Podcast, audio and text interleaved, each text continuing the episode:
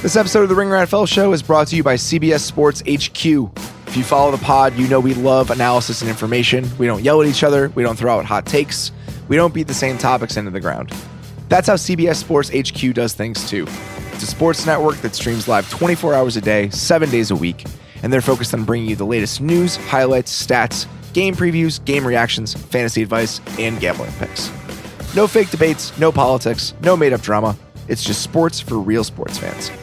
The best part? You get all of this for free. I don't mean a free trial or part of some special cable package. It's legitimately free for everybody. You don't even need a login. Just open the CBS Sports app and watch anytime, anywhere, on your phone or at your home, on your Apple TV, Roku, or Fire TV. It couldn't be easier. So download the CBS Sports app and watch CBS Sports HQ today.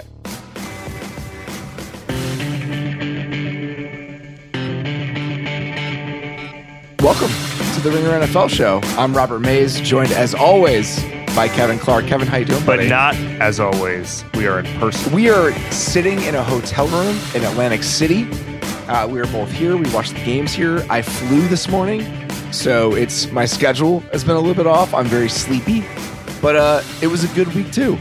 So we're going to get into it.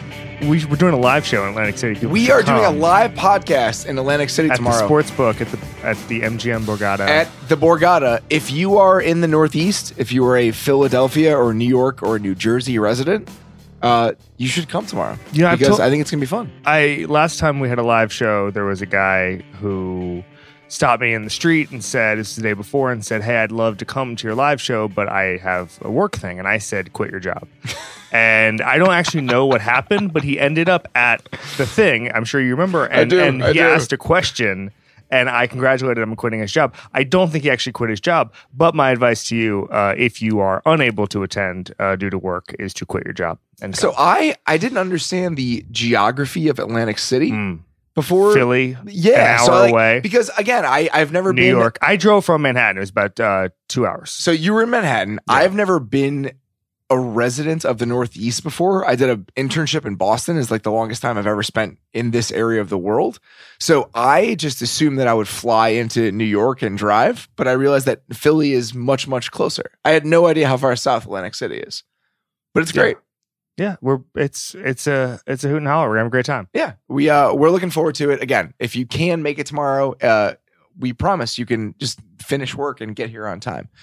But before we do the live show, we are going to get into everything that happened in week two, and we're going to start with some interesting kind of quarterback developments over the last 12 hours or so, because I think that we saw the old guard of quarterbacks go a certain direction today, and the new guard of quarterbacks kind of continue their rise. Yeah. We're going to start with Drew Brees and Ben Roethlisberger, both of whom got injured today.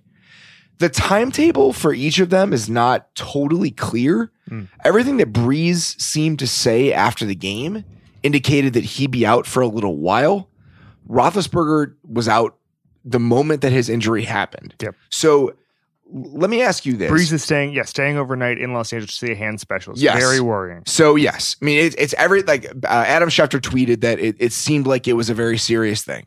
So which of these is more concerning to you, and which of these do you think has larger implications if it's a long-term injury? Sure. So the way we're kind of framing this correctly is there's a lot of good young quarterbacks, and it seems like there's some injuries to some older guys, okay? Correct. Now, I tend to think that in week two of the NFL season, everything is fake. I keep saying this.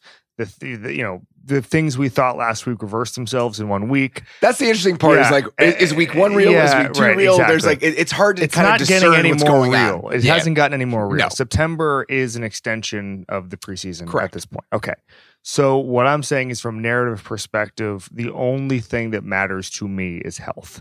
Yeah. I don't care about plan and health. I think I don't care if someone looks bad or whatever. I'm sorry. Like, unless they're unhealthy, I think that they'll get to what they normally are by October, whether that's good or bad. Okay, that's just sort of how these things work. I tend to agree. So if Drew Brees is significantly injured, or if Ben Roethlisberger is significantly injured, that is a huge, huge blow to those teams. That goes without saying. That's the most obvious point on the planet. And so I think this Brees injury, he's staying in Los Angeles, as we said, overnight. That is really concerning. Now, they have a plan. Teddy Bridgewater is a good backup quarterback. He could have gone to Miami. Thank God he didn't, for his sake and our sake and New Orleans' sake and everybody else. For the sake of his body. There are many reasons that he shouldn't have gone there, and congratulations for him to for choosing wisely. But that's a decent situation, but it's not Drew Brees. It's not Drew Brees in an extremely competitive NFC. And it's not Drew Brees coming off of a pretty uninspiring loss to the Los Angeles Rams. The Saints, the Falcons won tonight. I don't know what they look like. The Panthers are in a weird spot. We might get to them in a little bit. But what I'm saying is that they need to get back to the elite of the elite. They need to have Drew Brees for a lot more games than it seems to than this injury seems to suggest they'll have him for. So I agree with everything you said. I think that. By the way, Ben Roethlisberger, if he's out, Mason Rudolph is an even worse quarterback than. So let's talk about the Saints first, because I think that the Brees to Bridgewater step is. I'm with you in everything you said, but. If that step is going to be taken for, let's say, 6 weeks, right? Like, I'm speculating here. How do you kind of think about the NFC if it's going to be a month and a half for Brees? Yeah. Because I thought Carolina was going to be better than they are. I still think they can turn this around. Again, I think it's early. It was a Thursday night game. We'll get to the Panthers. But if the Panthers are this bad, if the Falcons are kind of a middling team that's in the middle of what we saw the last 2 weeks, how are you kind of handicapping what's going on in the NFC right now? So there's a couple of things to unpack here. Number one, let's look at the schedule. Saints had the Seahawks next week in Seattle. That's tough. Then they have Dallas. Okay, that's a Sunday night game. Then they had the Bucs, Jaguars, Bears. So that's 3 wins. Cardinals, 4 wins. So they can lose 13-12 to the Bears on a last-second field goal and a terrible call. 3-2. So I look at the Seahawks and the Cowboys the next 2 weeks, which if we're saying that this is even an average injury, Brees will miss. That's a concern. If they drop 2 games in the short term, that's a concern. And they start 1-3. That is where you start to say, okay, we need Brees back as soon as we can. Then that 4-game stretch is pretty good. I don't know when Brees would return within that window. So the Seahawks, Cowboys, the fact that it's those 2 teams is actually really interesting, because those are the 2 teams I kind of wanted to mention, because Dallas looks awesome. Yep. I mean, they seem to be really locked in. Obviously, they play the Giants and the Redskins. That's a caveat you have to throw out there every single time we're talking about, you know, teams looking good early in the season. But Dallas seems like they are completely in tune with the plan they want to have. They have a really good roster. I think they're a really good team. I understand that the Steelers, who we'll talk about in a second here, we're playing without Roethlisberger today. But today is one of those games where I feel stupid about some of the stuff I said about the Seahawks before the season started, because there are only so many great quarterbacks in the NFL, and Russell Wilson is one of those quarterbacks. Hmm. And there are times where I'm so frustrated about how they comport themselves and just their game plan in general. But then there are moments where he has to be this, and he's capable of being that. So as I'm kind of thinking about the NFC, the Rams are still good. You know, they didn't look great against the Panthers in week 1. Brees was hurt today, but you know, there are players on their defense that are playing better, everything else. They're well coached. They have a good roster. They're a very dangerous team. So the Rams are in that conversation. I still think the Eagles are in that conversation. Tonight was a weird game. Yeah. Yes. But after that, it's like, where are we going? Like, is it the Saints without Brees? Carolina's not as good as I thought they'd be. The Cowboys seem to be excellent. Green Bay's defense is like terrifying. I mean, it just seems like there's more uncertainty. Again, it's 2 games, but there's more uncertainty at the top of that conference than I thought there would be 2 games into the year. Yeah, again, I just can't. Are the Falcons actually better than Philly? I don't know. I think the answer is no. Yeah, but that's what I'm saying. I mean, that was such Philly strange. No Alshon Jeffrey, no Deshaun Jackson. I'm having a real hard time drawing conclusions from any of this stuff. And you know, you get into the Steelers now; they're 0-2. And it was funny. Michael Lopez tweeted this out, and only 11% of teams who start 0-2 make the playoffs. Yep. But however, as he points out, that's not all that much different from just losing two games in a row in any week, in any 2 weeks. So, and they had a stretch last year where they were kind of on the skid, and they kind of came back hot later in the year. But they didn't make it, but they were in the conversation. And you start getting into these 0-2 teams and all these stats and stuff. Well, a lot of teams that start 0-2 are just straight up bad, and that's why they don't make the playoffs. It's really hard to say, well, what percentage of teams with a ton of talent go 0-2 and then make the playoffs. I mean, there's it's such a it's a strange trend to bring up all the time. That's why I love this Michael Lopez context, that basically 0-2 is no worse than losing in, you know, weeks 5 and 6.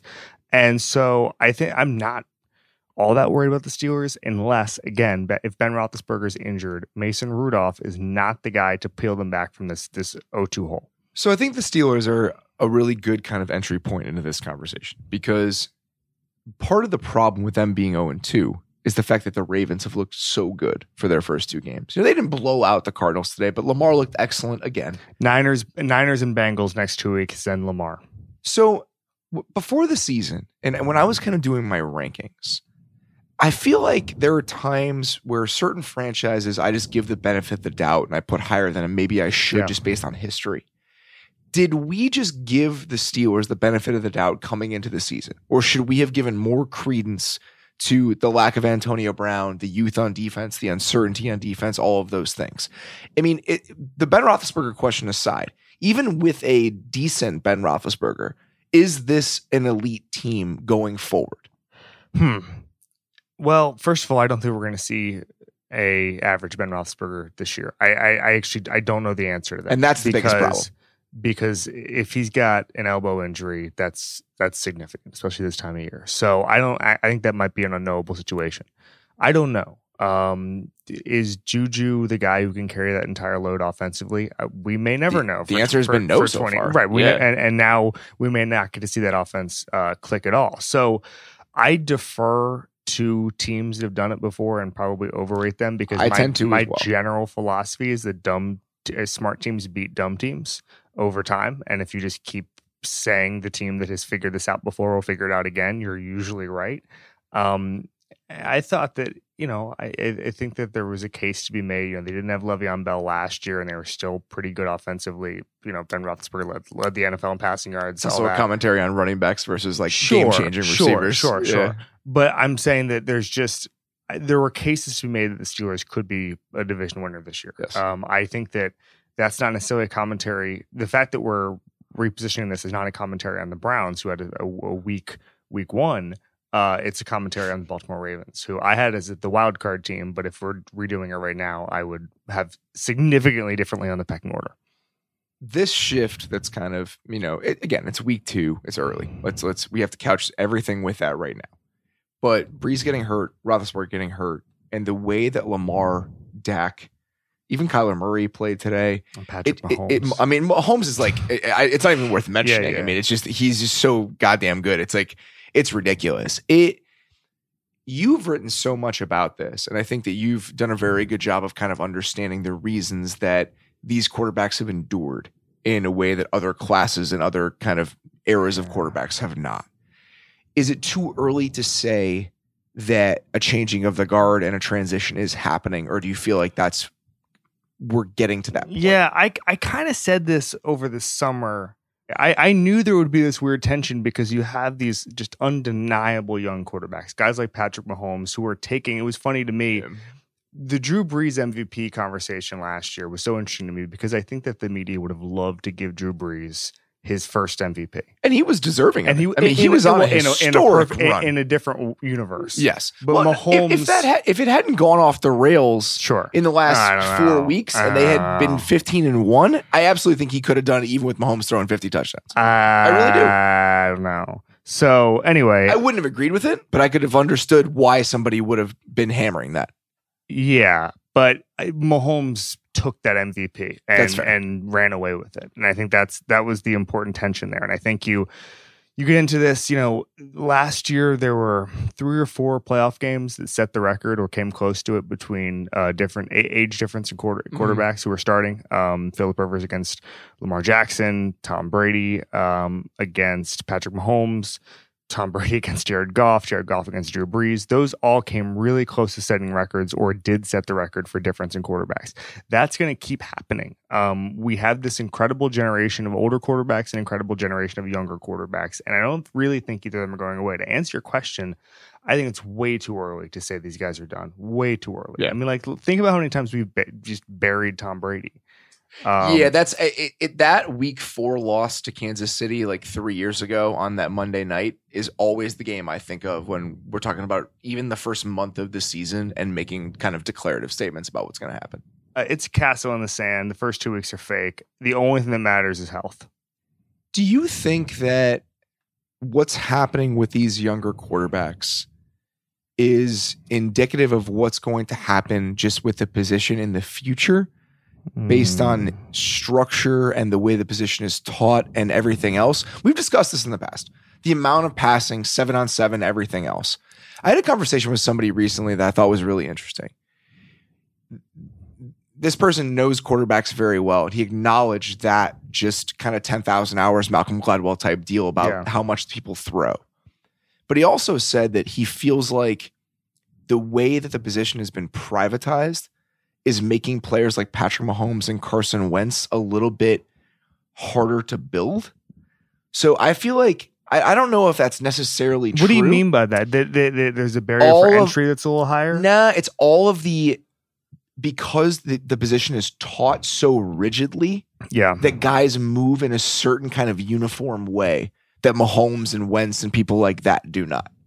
And like, that's something to consider like over the next 10 years. We won't know that. Yeah. But I still feel like I'm just curious about whether or not just the kind of ecosystem of the sport and the position is going to lend to guys coming in their first, second year and being able to do what Mahomes, Kyler, even Lamar Jackson are doing right now. No, I think they will. I think that what we're seeing, and this is something I've written about a million times, but what we're seeing from the younger quarterbacks is immediate success because colleges are building great schemes around players, and the NFL teams have figured out how to build those schemes around them at the NFL level. NFLize them, right? And that wasn't happening for about a decade. So they were getting these players who were essentially playing a different sport at the lower level, getting up here. Even more recent than that. It's in the last like 5 or 6 years. No, I'm saying there was about a 10-year window where there was a generation basically lost. Oh, yes. And I would say, you know, you look at someone like Marcus Mariota, who what if they did a better job of building around him when he first came in. Obviously, he's had injury problems. You know, he's not Tom Brady back there. But if you give him someone other than Mike Mularkey, who's literally making fun of the University of Oregon's offense in an article for TheRinger.com, maybe you have a better chance. And so Andy Reid figured this out. I mean, I will never forget. I've sat down with Andy Reid once in my life, and it was in 2013. And he said the college game is always 5 years ahead of the NFL game. And I wrote that in the column after the Eagles-Patriots Super Bowl, where that was a Big 12 game. Yeah. That was a Big 12 game. Yeah. And he said it 5 years earlier. He said, in 5 years, wait for it. And then we're going to get it. And we got it. Andy Reid, smart guy. Anyway, the point of all of this is to say this is going to keep happening because colleges are exploding on offense, and the NFL has changed so much. Ideas trickle up instead of down. That they're going to be able to replicate that kind of stuff. The rules are not going back. That horse is out of the barn. The rules are what they are. It's only going to get more in favor of the quarterback and the wide receiver. This whole thing is it's more points, not less. Younger quarterbacks will always do well. I was watching college football just kind of the corner of my eye yesterday while I was like sitting around, and I was watching Kansas State, Mississippi State. And I was watching those offenses, and I was just like, God, this is just so well done. And I really do pick that up. Like most of the time I watch college now, there's so many smart coaches that it's worth the ideas trickling up. And we have seen that. Who'd you say is the first example of that kind of let's mold our NFL offense around what he did in college? We say it's RG3 in 2012. Is that the first time you remember it? So RG3, I remember doing a story the day after where I got the Baylor offensive coordinator on the phone. He basically said they were running our playbook. Yeah. There was literally no difference. That's the first example I can remember. I would also say he doesn't get enough credit for it. Mike Shula did that with Cam a lot. Yeah. That was the year before. And I think, I'm not sure why he didn't get the credit for it, but he ran some really familiar concepts with Cam. That's a good one. I forgot about that. I would say those two were the first, and then it really kind of went away for a little bit. And maybe, I think RG3, obviously Cam had a huge success with it, but I would say maybe RG3 getting hurt maybe changed a little bit because there was maybe less protection for him or whatever it was. But there was like 2 or 3 years there where you weren't hearing as many stories about just teams importing college playbooks. It was a weird stretch just like in the league, because that was like when the read option was taking over and you had the like kind of Kaepernick, right, RG3, Russell Wilson run. So it's, yeah, it's a good point. And like that, because that 2011 quarterback class was a little bit different. You had Tannehill, everything else, but yeah. No, that was 2012 with Ponder and those guys. Excuse me, that's right. All right. All right. Christian Ponder. So let's talk about one more quarterback. Christian Ponder just played in the wrong offense. Let's talk about one more quarterback before we move on to stock up and stock down. And that is the aging quarterback that seems to have no problems whatsoever. And that is Tom Brady. I know they're playing the Dolphins, but they're rolling. Antonio Brown seemed like just kind of a perfect fit in what they wanted to do. Not a ton of volume, but I always thought his football impact would be much more considerable than his fantasy impact. And I think that's kind of what we saw today. Yeah. The Dolphins continue. Can the Dolphins tank a little better? I mean, it was like a little better. Like let's know who's on the team. Are they watching film? I mean, it was like there was an extremely famous wide receiver who just joined the team, and they seemed to just not be interested in covering him. Do you think this is a bigger conversation for later on? Do you think they've taken this too far? It's commitment to a bit. I like the idea of tanking. I'm in on the idea of tanking. Let's be a little better. All right. So how do you be a little better? What would you want to say? You cover guys. You cover guys. You're going to start with covering. That's the bar you have to clear. You're going to start with covering. I mean, it's really bad. It's fucking brutal, man. I mean, I don't know. Listen. Could you imagine being a fan of that football team? I mean, like, I have never had to deal with this before. I know some. But listen, this is, I don't want to sort of link back to last week. I don't want to say it's time to get off the ride, because it's not. They need to see this through. Yeah. It's a scary ride, though. But come on. All right. Come on. So before we get to stock up and stock down, let's kind of address the Antonio Brown situation as it currently exists. Obviously, he was active. Yep. Something we've known since the end of the week, probably. Yeah, so that's not a surprise. The fact that he didn't go in the commissioner's exempt list, everything else, this is something that we probably should have anticipated. He did not talk to the media after the game. The NFL has stated that it's going to fast track its investigation. Yeah. So we've learned a little bit more since we recorded on Thursday, but not a ton more. Yeah, Ian Rappaport reporting on Sunday that obviously he was not put on the commissioner exempt list last week, but they have not ruled out doing it later this week. Is that surprising to you? Seems like if they were going to do it, they would have done it. Well, I mean, so the new thing is that Brittany Taylor will be meeting with the NFL's investigators. Right. So there will be new information. I think that there will probably be, this will be a week where there is some news either way, because they have said that they want the investigation to move quickly. The accuser will meet with the NFL on Monday. So the report that they haven't ruled out the commissioner exempt list sort of dovetails timing wise with everything else potentially. We'll talk about this more as we learn more over the next week or so. Yeah. Before we move on, let's take a quick break. Hiring can be a slow process. Cafe Altura's COO, Dylan Moskowitz, needed to hire a director of coffee for his organic coffee company, but he was having trouble finding qualified applicants. So he switched to ZipRecruiter.com. ZipRecruiter doesn't depend on candidates finding you. It finds them for you. Its technology identifies people with the right experience and invites them to apply to your job. So you get qualified candidates fast. Dylan posted his job on ZipRecruiter and said he was impressed by how quickly he got great candidates to apply. He also used ZipRecruiter's candidate rating feature to filter his applicants so he could focus on the most relevant ones. And that's how Dylan found his new director of coffee in a few days. With results like this, it's no wonder 4 out of 5 employers who post on ZipRecruiter get a quality candidate through the site within 1 day. See why ZipRecruiter is effective for businesses of all sizes. Try ZipRecruiter for free at our web address, ZipRecruiter.com/RingerNFL. That's ZipRecruiter.com/RingerNFL. RINGER NFL. ZipRecruiter.com/RingerNFL. ZipRecruiter, the smartest way to hire.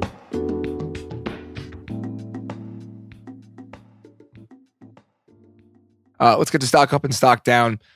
Stock up, first of all, I just want to talk about the Packers defense. Again, for the second straight week, they played excellent. A Vikings offense that really ran all over the Falcons last week. Couldn't get much going. I mean, Green Bay's defense looks really, really good right now. I just want to point out that when I'm looking at my notes here, I made a bunch of Bears notes because I was going to make fun of you for a while, and then you don't want to talk about it because you didn't watch enough of the game. But I just want you to know I have some Bears notes. I appreciate that. We'll discuss that later on. My travel schedule, unfortunately, did not allow me to watch as much as I wanted to. But I did watch the end. So unfortunately. Okay. Let's talk about the Packers first. Okay, the Packers defense. A couple of things here. So this is a tweet from Marquise Eversol. Packers defense has held opposing quarterbacks, Trubisky and Cousins, to 51% completions and a 58 passer rating through 2 weeks. Pretty good. We talked a lot last week about schematically some of the stuff that they had done, with Zadarius Smith, everything else. To me, it's a combination of the schematic stuff they've been able to do and individual players. Yep. The Smiths, baby. Taking stuff. It's not even the Smiths to me. It was the way Kenny Clark played today. I mean, he was just everywhere. And he was a good player for the last two seasons. Kenny Clark is a legitimate star. Yep. But for them to keep getting these kind of incremental improvements from their in-house players, and, like Darnell Savage had a mixed day today, things like that. He'll be fine. I just think that the talent is such, combined with how well they're coached, that they're going to be a problem for every single offense they play this year. Yeah, I totally agree. And I think that they are... Even Blake Martinez was great today. Mm-hmm. I mean, there were so many guys that were all over the place. I'm sorry. And I think that it doesn't take a lot for the Packers to be Super Bowl contenders. Yeah. And this goes back to something we've talked about, which is when you have a great quarterback, you only need a couple of breaks. Whereas if you have a bad quarterback, you need every single break. You need the Blake Bortles sort of breaks, which was every single break that year. Now, I think that the offense can get better. And I think that also there's some worrying things with the defense. For instance, I saw an interesting note via Ryan Wood that essentially, so they gave up a 75-yard run to Dalvin Cook, 61-yard catch to BB, 45-yard touchdown to Diggs, and then a Thielen 30-yard catch. The other 55 plays, 210 yards, which is a 3.8 average per play. Okay, so they either just completely destroy the play, or they have a leak at the back. I think that's sort of interesting to me. I'd rather be that sort of defense in week two. I agree with that. I also think that if you're just going to play sort of home run ball, that, as the season goes along, Aaron Rodgers is going to get you some home runs. So that's when you talk about the offense kind of finding, their footing. I think that's the best part about the way they've started the season, because they're finding their footing and they're 2-0. Yep. Their offense is going to be better. And it's not like Rodgers didn't have a prolific day, but he still made plays today. Let's talk about Kirk Cousins. All right. What do you want to talk about with Kirk Cousins? Well, saw this from Jim Trotter. Within the 10-yard line, he's dead last couple of years in everything. In everything. Completes 44% of his passes, 76 rating inside the 10-yard line. Some of his passes. So on Friday, I meant to text Jason Gay of the Sports Reporters, former colleague of mine. And I accidentally texted... That's the first thing you mentioned, the Sports Reporters. I accidentally texted Jason Gallagher. Okay. And then I exit out that. And Which is funny because you like Jason Gay and you hate Jason Gallagher. Yeah. But so then I open up the text again and I do it again. And I just sent it again to Jason Gallagher. Okay. And I kind of thought, right? I'm actually not. Usually I'm pretty good at this stuff, but I just did it twice in a row, and I look like a psycho because now it just looks like I've just, this huge block of text now has been delivered twice, Jason Gallagher. And when I look at some of these Cousins throws, I'm just like, you did it again. you did. It's like locking your keys in your car, sending the same wrong text to the same person twice in a 15-second span. Can we get a little bit of improvement, Kirk Cousins, in the end zone? It's not to the same degree, but it kind of reminds me of the Jameis Winston thing in a way, where it's sometimes a quarterback is just, he is who he is. Yeah. And there's no way to kind of change his stripes when you're 5-6 years into your career. Cousins puts the ball on the ground a lot. There are some just mind-boggling throws, and he's going to do some stuff that every once in a while you're like, wow, that was brilliant. And it seems like that's the mix we're going to get with Kirk Cousins. It's not going to change. Kirk Cousins, it's a matter of putting him in the right situations. I still think Kirk Cousins is good. I think so too. I'm generally pro Cousins, but on a day like today, can we just take a step forward? All right, let's get to our next stock up. The Buffalo Bills might be okay. They looked really good today. Might be okay at 2-0. I saw all their fans at Secaucus. As I was going to pick up my rental car. Few things about the Bills I love today. One, they looked good. Two, did you see a reporter asked Josh Allen after the game? They said, you had a chance to be in New York. And he said, I am in New York, which is just, it's a great move. It's just a great response. Really like it. I need to share this really quickly. Josh Allen has surpassed 200 yards in passing in 7 consecutive games. The longest streak since Jim Kelly in 1992. That's so depressing. 200 yards is not that many yards. It's not that many yards. In an NFL game, you should have 200 yards passing. I also think that there's probably not a lot of quarterbacks who even started 7 consecutive games for the Bills. Like, I kind of think there's just been so many stops and starts that, and then when they do, it's your Trent Edwards of the world. If we're ranking quarterback purgatory franchises, post Jim Kelly, the Browns are number 1, right? I mean, they have to. They have a jersey. I'm sorry. Yeah, the Browns. Yes. So the Browns are 1. I would argue that my team is in the conversation. I would say it's kind of strange because post Jim Kelly, like the Browns were still. Then they became the Ravens. The whole that's but a I just weird. Mean, like, no, I know what you mean. Yeah, I know what you mean. That was my interpretation. Yeah, since 2000. Your franchise is still there. I like the Browns. Oh, trust me, I'm very aware of that. Would you rather have Josh Allen or Mitch Trubisky? I don't want to get into it. I haven't thought enough about it. I'm not saying another word on this podcast to answer that question. I haven't thought enough about it. Come on. I'm not going to answer that right now. I'd have to consider it. The answer I'd have to think about it is enough of an answer, I think. Okay. I'm really not willing to get into the Bears right now. I need like 2 or 3 days before we like emotionally engage with what just happened. You have to give a deep dive into how the Bears won that game on later in the week. That's fine. Yeah. We can talk about that on Thursday. That's fine with me. Or the live show, since that's actually the show we're going to be doing. I will rewatch it tomorrow. We're not actually doing a later show. What do we think about the Buffalo Bills? Because I think that coming into the season, both of us thought that they had a very well thought out plan. They were abiding by that plan, and we had faith in them moving forward.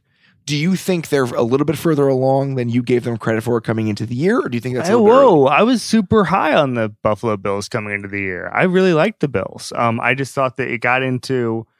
I just mean like, can they win 10 games? Oh, yeah, definitely. Definitely. I mean, it got into... It goes back to what I said 10 minutes ago about how when you have a quarterback like Josh Allen, who's not a, objectively great quarterback, you need a lot of breaks, a lot of talent around him. You need everything to go right, including, getting some lucky breaks and also having him maximize his talent.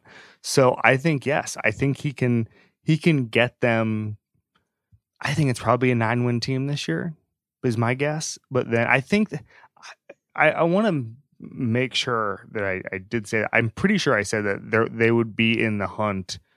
One of these almost like what the Titans were last year, where it's like it's week 16 and they've got a mathematical chance to make the playoffs kind of thing. That's where I saw them this year. In terms of win-loss record, I agree with that, but I feel like the discussion we've had about them is much more optimistic than discussions we've had about the Titans in the past, just because of the way they've built this team. I loved everything they did along the offensive line in the offseason. And to watch that kind of come to fruition over the first 2 weeks, you know, Feliciano is playing well. Nasecki is playing well. And they've really kind of set up Mitch Morse to succeed. And to do that on the relative cheap, they paid Morse, obviously. But Feliciano, Nasecki, all those guys, they didn't pay much for it. And for them to kind of build this team in a responsible way through free agency while trying to bring along their in-house players, I just have been really impressed. I think they have one of the best plans, team building wise, in the NFL. And so far, it's coming together quicker than I thought it might. Yeah, and that's why I really liked, you know, Cole Beasley as an option. He had a huge play. Even today. John Brown. I mean, even like, John Brown. Both of those guys, I liked what they were doing. The numbers are funny money with both of those. Those are cheap contracts. Yeah, I liked what both of them were doing. You know, Josh Allen, I actually, in a strange way, was fairly impressed today with some of his shorter passes. And he played well today. It's one of his best games as a pro. And the accuracy there. I saw him as sort of a home run hitter in the past, and I don't think that's I think he has a lot of capability for improvement on some of the more sort of routine throws. Absolutely. But I do think that games like today are encouraging when it comes to Josh Allen. I think this is the type of game you want to see from him. He's functional. He's making good decisions. He's more accurate than you thought he would be. I mean, again, it's against the Giants. We always have to do that 2 weeks into the season. But God. The Giants are just awful. They're a nightmare. I mean, they are an absolute nightmare. Oh my God. I think the Cowboys are good, but it's kind of hard to discern that right now. Eli Manning, just get him out of there. It has to happen soon, right? Yeah, don't they have the Bucs next week? Well, there you go. That might be the time to do it. All right, one more stock up. I mean, this is kind of a cursory, kind of obligatory mention here. They go Bucs, Redskins. Here. Oh, yeah. Might as well throw. Well, they have the Giants and Patriots, so they're going to beat the Patriots with Eli. You got to keep them in for that. It's almost like how some teams put their new quarterback in after the bye. Yeah. With the Giants, you have to keep them in for the Patriots game. They have the Cardinals after that. Maybe that's Eli's last hurrah. Just the Patriots Cardinals? It's Sunday night. No, Giants Patriots. It's Sunday night on my birthday, which doesn't have much to do with it. Did I tell you that a couple months ago I saw Eli Manning in the airport and the lead singer of Pantera took a photo with him and Eli didn't know who he was? Phil Anselmo? Yeah. That's bizarre. Yeah. And then people were watching because like 70% of the people were like, look, it's Eli Manning. And then like 5 people were like, hey, it's Phil Anselmo. I wouldn't recognize. I like Pantera. Mm-hmm. I would not recognize Phil Anselmo. I only knew it because someone said it in the Hudson News. That makes sense. As it was happening. What a weird airport interaction. Yeah. Someone recognized Phil Anselmo in an airport and told you it was Phil Anselmo talking to Eli Manning. Someone was talking about it loudly in the Hudson News. They were like, because I saw Eli taking a photo with him. That is the most bizarre airport moment I've ever heard about. Eli was doing photos in like the gotcha. I don't even remember, the hallway, basically. Like gotcha. A bunch of people were coming up to him. And then one of them was someone in the Hudson News like, that is the lead singer of Pantera. And I said, this is all very strange. And then, Eli Manning, it was all class from Eli, just taking photos with the folks. That's really the only argument for why he's the starting quarterback for the New York Giants right now. I've talked about this before. I think he's great in the building. All right. It seems like every single week we could probably use the Chiefs offense to stock up. We might as well do it now. I mean, they're just ridiculous. I don't know what else there is to say at this point. He threw four touchdowns in the second quarter. All of them over 20 yards in the air. Okay. Since they've been tracking that, one person has done that in a game. And it's Jared Goff. In a game. He did it in a quarter. Yeah. It's absolutely ridiculous. I don't think the I don't think the Raiders are great on defense, but I do think that when you do that to an NFL team and when you make it look as easy as they tend to do, then you don't have to throw in any sort of qualifier about who you're playing. All right, let's get to stock down. Do you want to talk about the Sunday night game? Yeah, what the hell was that game?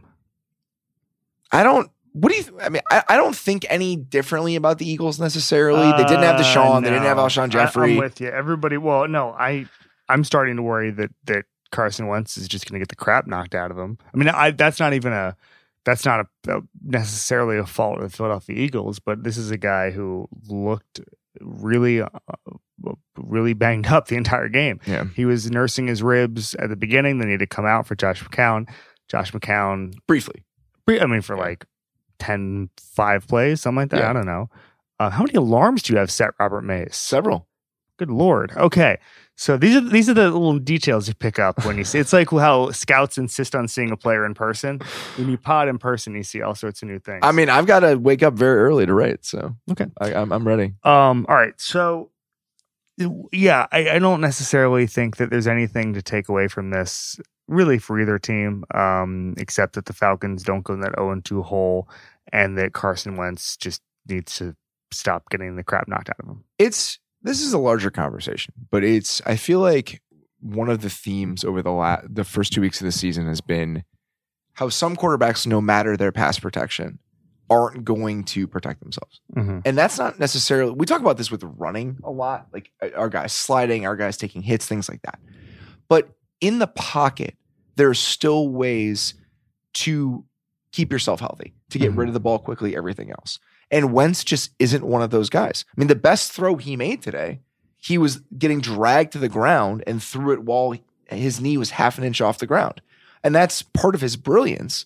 But if you're that style of player, you're likely going to take more punishment than you need to. Hey, can I run past a theory that I've made up about 4 hours ago? Sure. Is it this? Are some of these younger guys, whether that's, Andrew Luck loved getting hit on the first play of the game, he grew up in Texas doing the 7-on-7 straight up high school stuff. Is the way these guys are playing when they're younger more conducive to just physical contact because they're running more RPOs, more read options, stuff like that, that they are more comfortable taking physical contact, and then that at the upper levels of the game then starts to wear on them? I'm writing about this next week, and I've talked to some people about this, and I think it's a really interesting thought. What about just how much you're getting hit? Yeah. And so that age of quarterbacks, but I think we've seen that with older guys too. Like Roethlisberger was like that for a while, sure, and then he changed as he got older. Rodgers too, and Rodgers he still holds on to the ball. Yeah, I think that Rodgers, like, I feel like some guys have that playing style. I think with Brees and Brady, those are the two guys that I would say kind of are the best at making sure they get rid of it quickly. They negotiate the pocket subtly. I think they've always kind of had that knack and that instinct, but I do think it's become more honed as they've gotten old. Okay.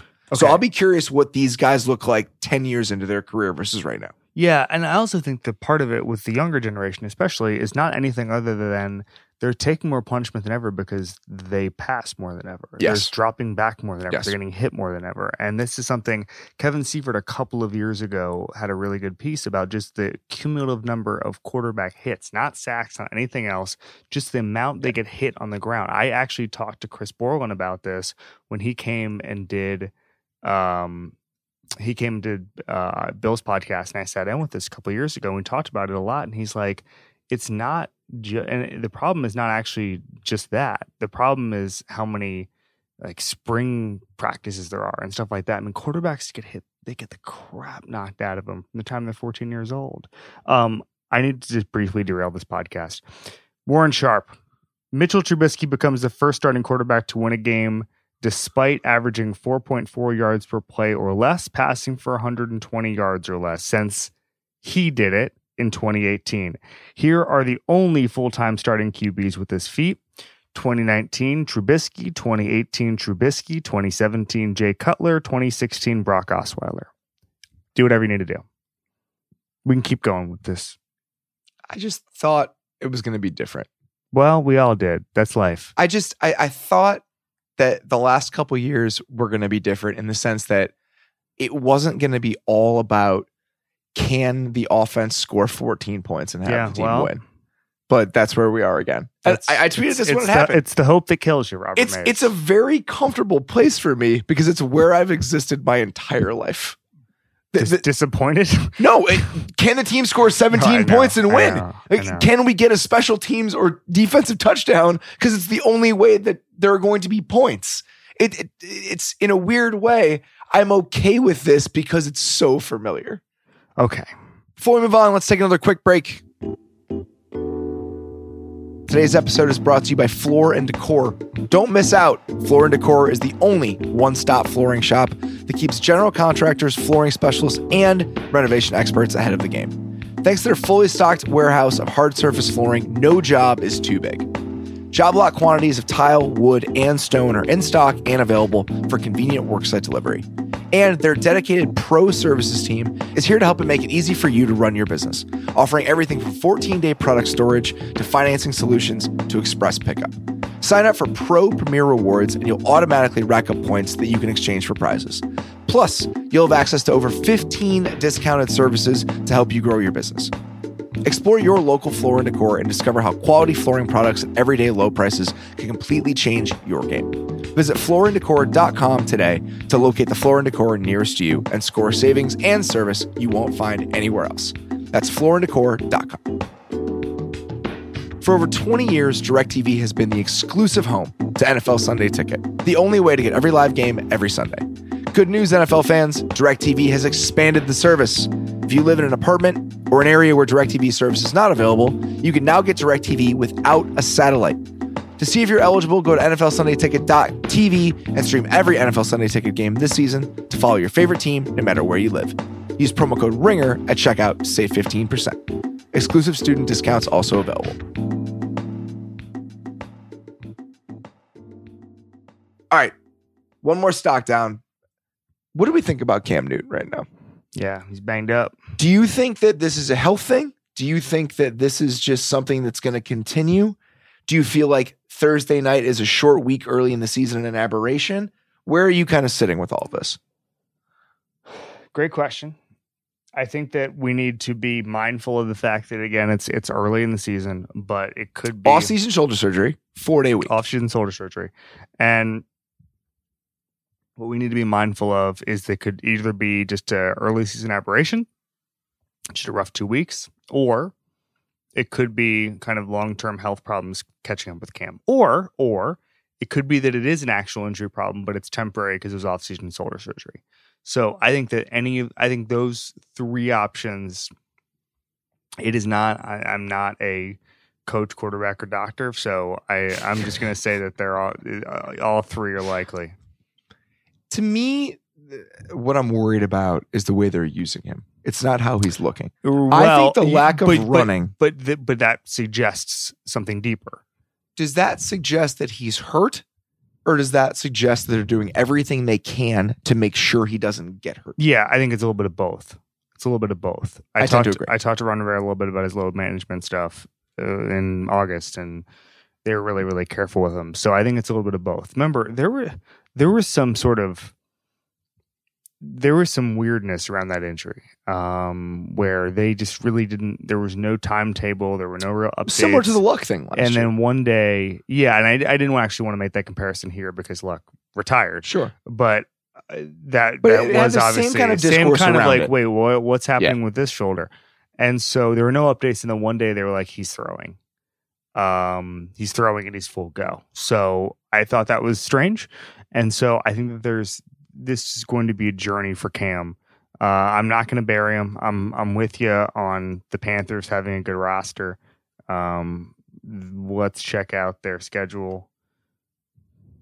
They have the Cardinals next week and then the Texans. That's 2 wins. And if they lose to Arizona, I think that's when we can kind of start having a conversation. They go Cardinals, Texans, Jaguars, Bucks, then Niners, Titans. So they don't really have a juggernaut coming anytime soon.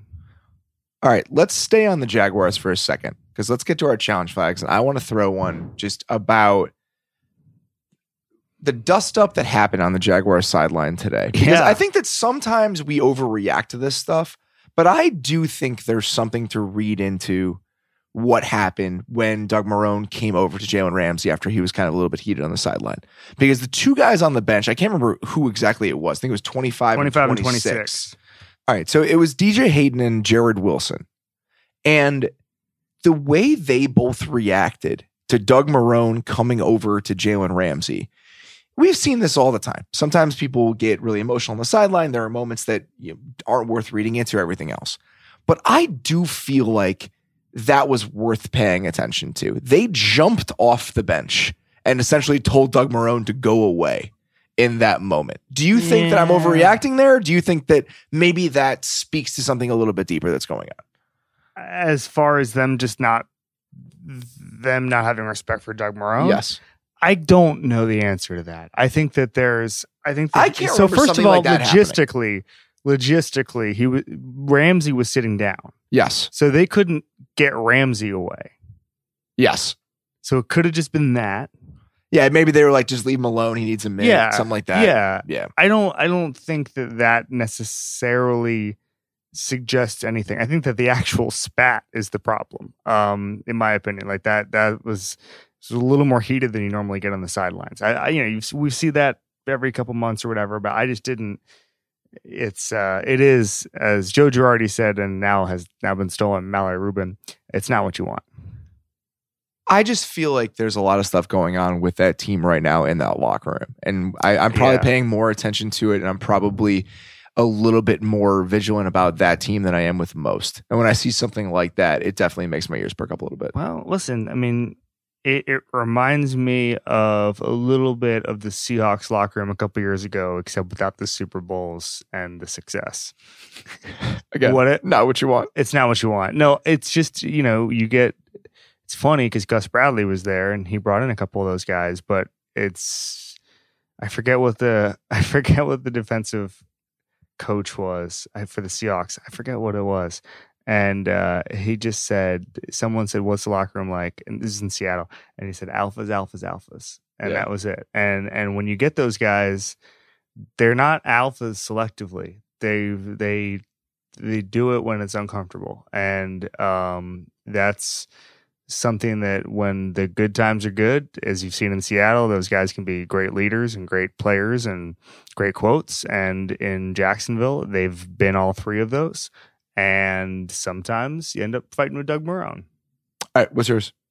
Can we get Cliff Kingsbury's fourth down chart? So Chris Brown tweeted about this today, and I tend to agree with him in the sense that for a coach that's just starting, it's understandable that they can be a little bit cautious with moves like that because they don't have the cachet. Maybe Chase Stewart had Kingsbury as the first coach since the goalpost move in 1974 to attempt 3 field goals while trailing from inside the 5. Don't lay up, Cliff. It's so funny because, it's... Obviously, Doug Peterson is in his own category. They went for it on 4th and whatever today inside the 5. They scored a touchdown, as they should have. So there are some coaches that are like just very, this is what I am. We're going to make the right decisions. But some of the best coaches schematically in Sean the league, McVay is the perfect example. So you have these coaches that are, we think of these progressive thinkers that are so conservative in these down and distance choices. And it's so bizarre. I assume that someone will, 1, get in his ear, and 2, as he gets a little bit further into his career, this may change, but it's kind of weird. You know what I heard about Kingsbury that I thought was interesting to me? There's a couple people who kind of know him and sort of know what's going on over there. He says, like, the persona that's developed around him is inaccurate and makes him uncomfortable. Like this, kind of like riverboat gambler, good looking, outlaw. That's what Steve Kahn told me about him. He's just kind of a football coach. Like he's got a great offense and all this stuff, but like this whole Ryan Gosling thing, that's not really his personality. Like he's not like super cocky. Yep. He's just kind of a football coach. And Kahn told me he gets in at 4:30 every single morning. Yeah, and he literally just sits in his office until 6 and then goes home. I mean, it's just 6 p.m. Yeah. Okay, I was gonna say that we found your problem if it was 6 a.m. No, he's there for 14 to 15 hours a day, and he just draws up plays in his little cave, and then he goes home, and then he gets up the next morning and he does it again. He just he's not. Literally what he said to me is he's like a grandpa, and it's a grandpa who doesn't understand that it's now analytically important to go for it on 4th down. Yeah, let's just come on, just go for it. We'll see what happens. I think that if you get a little bit further into your career, you're more than 2 games into your time with a certain team. You have a rookie quarterback, all that stuff. Hopefully it's not fired from your last job. You know what it feels like. Let's just hopefully it's not as a Arizona legend once said, "No risk it, no biscuit." Mr. Bruce Arians. One-on-one Bruce Arians. All right, let's get to tomorrow's headlines. I feel like it's going to be about what happens with Brees and Roethlisberger. Yeah. I mean, I think that's just, it's the long and the short of it. Yeah, and also I did probably be some overreaction. Probably some weird Eagles overreaction. I would not be surprised if there's is this the end of Eli narrative in New York? Oh, yeah. Yeah. I'm surprised it hasn't been, that drum hasn't been also, getting hit harder to this point. Let's not overlook the idea that the Jets might just be an all-time disaster on Monday night. Oh, I'm looking. Here's the deal. Here's the important part. It's Jets and Browns, and we have a double disaster game. This is kind of a loser leaves town match a little bit, in the sense that like it's not strictly that, but in terms of Browns dysfunction too. People are going to lose their minds. Circus.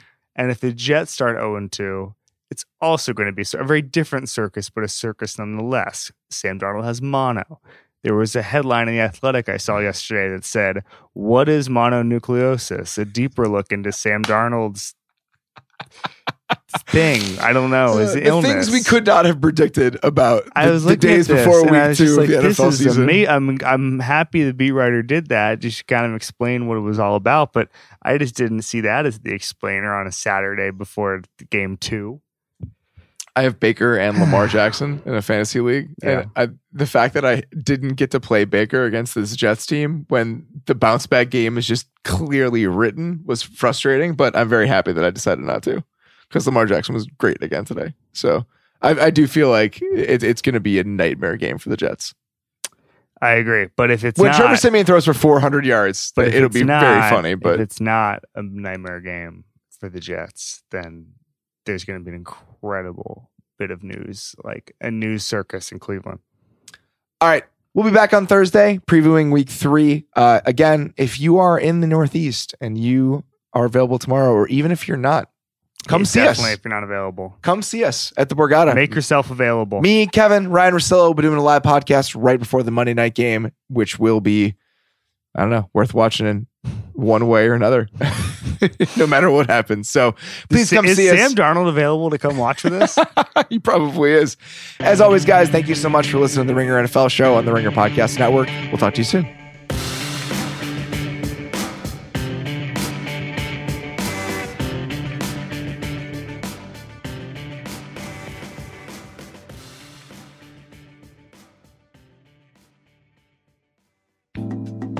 Today's episode is brought to you by Floor & Decor. Floor & Decor is where the pros go for tile, wood, stone, and installation materials. But the best part about Floor & Decor is their pro services and loyalty reward program. From the dedicated pro hotline to the exclusive pro app, your Floor & Decor team is just a touch away.